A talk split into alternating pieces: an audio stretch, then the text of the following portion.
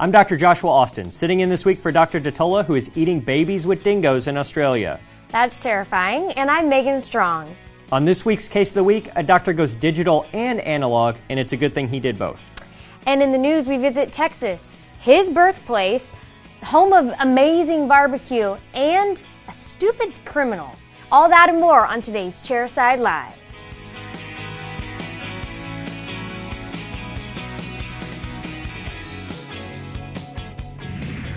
Howdy, welcome to episode 146 of Chairside Live. I am Dr. Joshua Austin, sitting in for Dr. Mike DiTolla uh, while he is uh, playing keyboards on the new Men at Work Tour in Australia. Megan, how are you? I'm doing all right, rocking and rolling. You know how it goes. Yeah, your hair's looking good. Thanks. A little bit better. We Yeah. uh, we had one appointment to try to fix it. Didn't go as planned, but now my hairdresser, who's my normal hairdresser, who didn't do this um, tragedy, is coming back from maternity leave. So I have an appointment at the end of August. Okay. I, So it'll just stay tuned, people. We're we're gonna go back to normal. I was curious why you would choose to, to do something drastic to your hair, why your regular maternity girl or wh- why your regular hairstylist is out on maternity leave. That would be similar to like a patient going into their dentist for veneers as soon as their dentist went on vacation. Right, in someone's garage. Yeah, you Right. know, it's really it's why is the sky blue? Why is the grass green? Why did I choose to do that? All questions to ponder. Interesting. Yeah. Well, we have a great case of the week this week uh, where a doctor took a, a digital scan of a case uh, and then took a PVS impression, and it's a good thing he did. Let's go take a look at that now.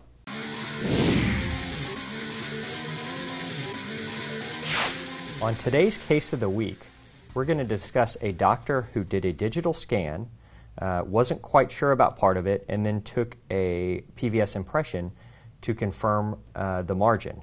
And so he sent both of those in, uh, and, and we're going to take a look at those right now. So, what you're looking at right now is an occlusal view of the digital scan.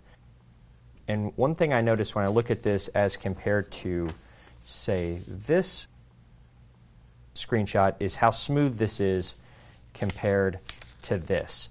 And part of that has to do with the scanners. Um, so this was done with an intraoral scanner that produced an STL file that was then uploaded. And as they convert that into the 3Shape software that, uh, that we use here, it, it caused you know, some of this sort of uh, visible distortion, but it's, it's really just, you know, it, it doesn't look quite as smooth and it makes it a little bit harder to read.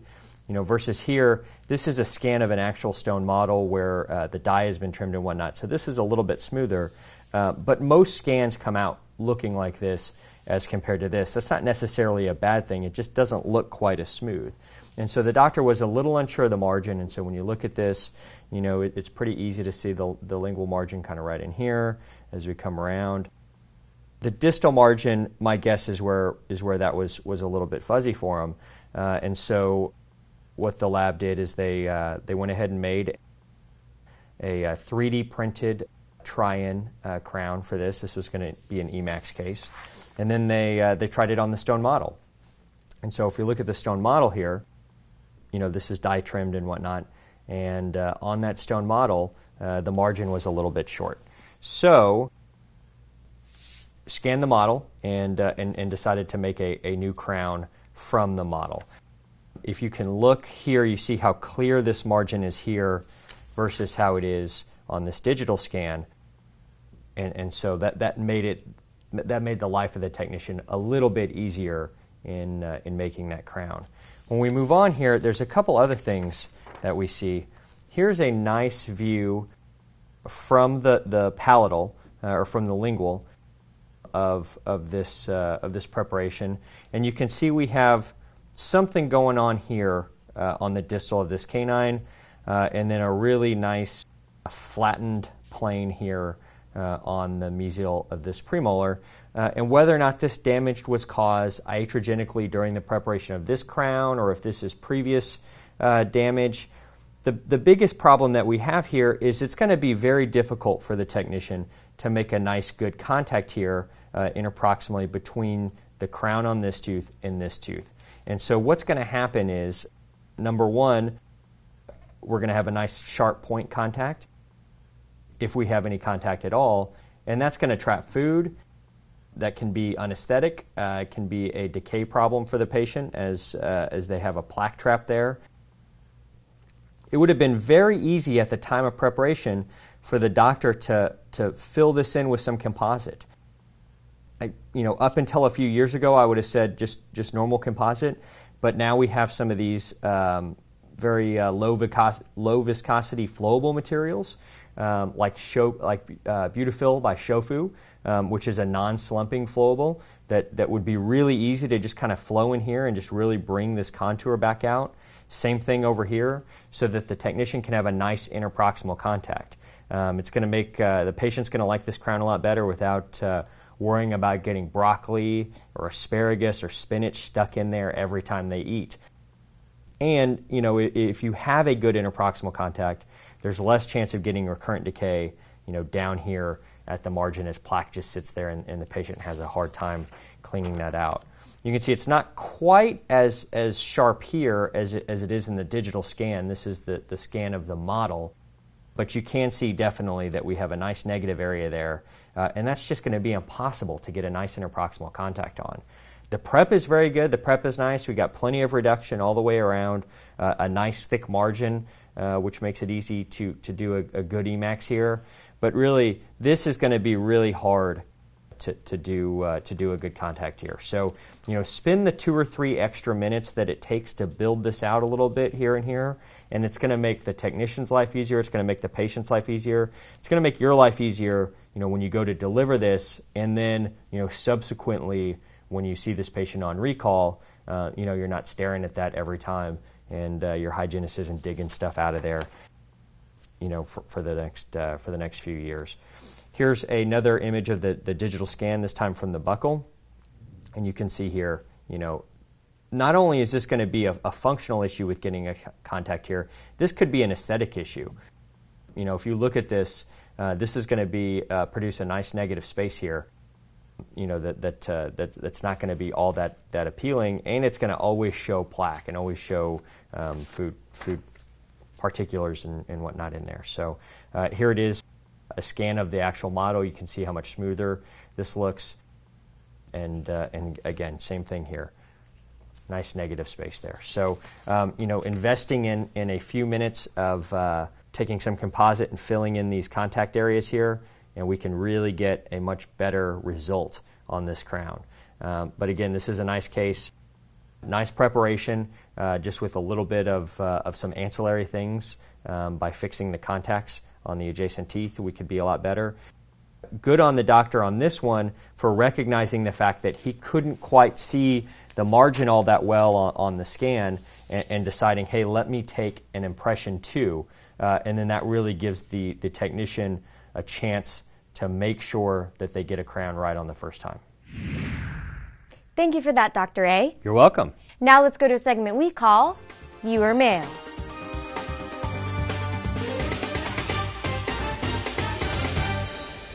This week's viewer mail comes to us from Dr. Chris Pilato, and he writes Dear Dr. DiTolla, Today, my first case of minimal prep veneers went in. I have done many cases before, but they were full prep, and until I had seen you on Chairside Live in one of the Glidewell videos, I never gave much credence to minimal or no prep veneers.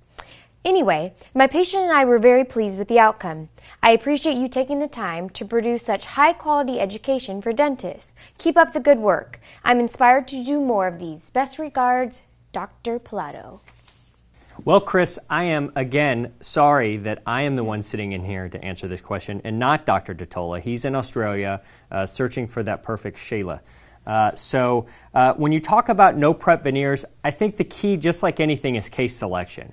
The best cases tend to be the cases that have multiple diastemas. And when you have multiple, multiple diastemas, you can really sort of make a big difference on that without prepping anything interproximally.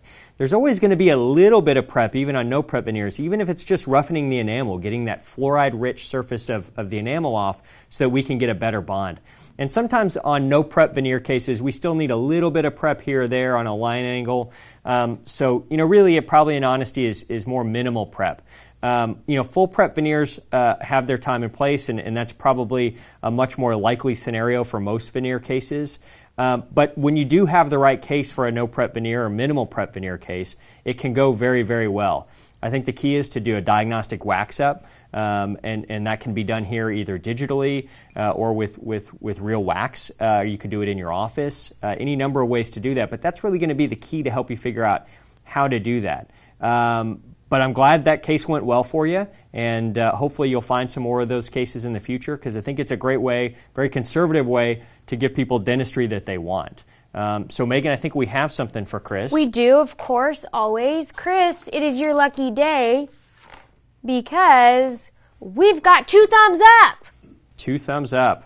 Now, and I'm going to sign that as uh, Dr. Michael DiTolla, so this will be a complete forgery. nice. I love it. Little, it's illegal, but we'll take it. Very good. And uh, I think we have a uh, BruxZir polishing and adjustment kit, so we'll send that out to you. Chris? Look so at you. good on you, Chris, for, for writing in. Thank you, Megan. Do we have any news? Yes. A Texas man is behind bars after police allegedly caught him stealing from a dentist office. Officers responded to a burglary report and found the 21 year old suspect inside the building with lots of cash and dental equipment.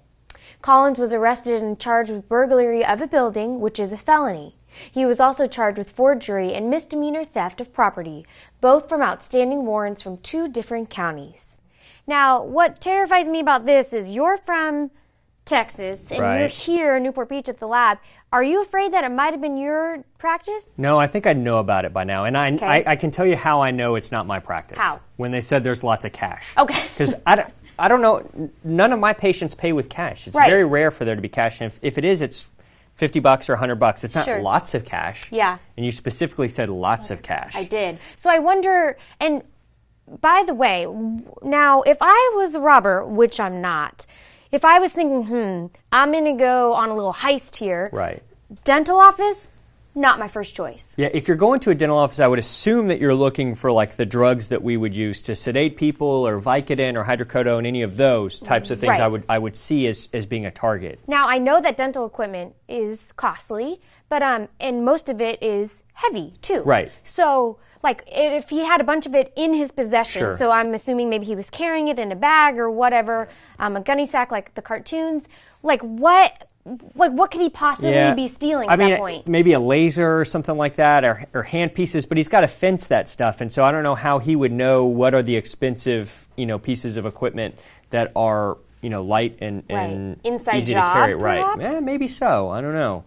Interesting thing. but Hmm, yeah. he's, I mean, he's got to fence all that stuff, and and so you know, I think people are going to know when he takes it to the pawn shop or whatever. Right. You know, like, hey, this is a dental laser. Like. he- He's not going to look like a dentist, I'm assuming, and so I don't know what what his is that? is. Um, well, Yeah. it's uh, I don't really know what it is. Right, Right, But yeah. how much can I get for it? But Yeah. I, you know, I don't think anybody ever accuses these people of, of having grand master plans when they rob a dental office. But I just think it's like, I mean, there's a reason why there's that show, World's Dumbest Criminals. Yeah. You know what I mean? It's like, just.